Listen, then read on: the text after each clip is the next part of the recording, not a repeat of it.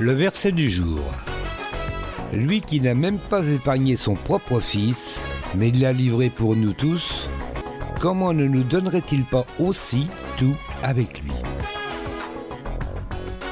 Romains chapitre 8 verset 32 dans la Bible du Semeur.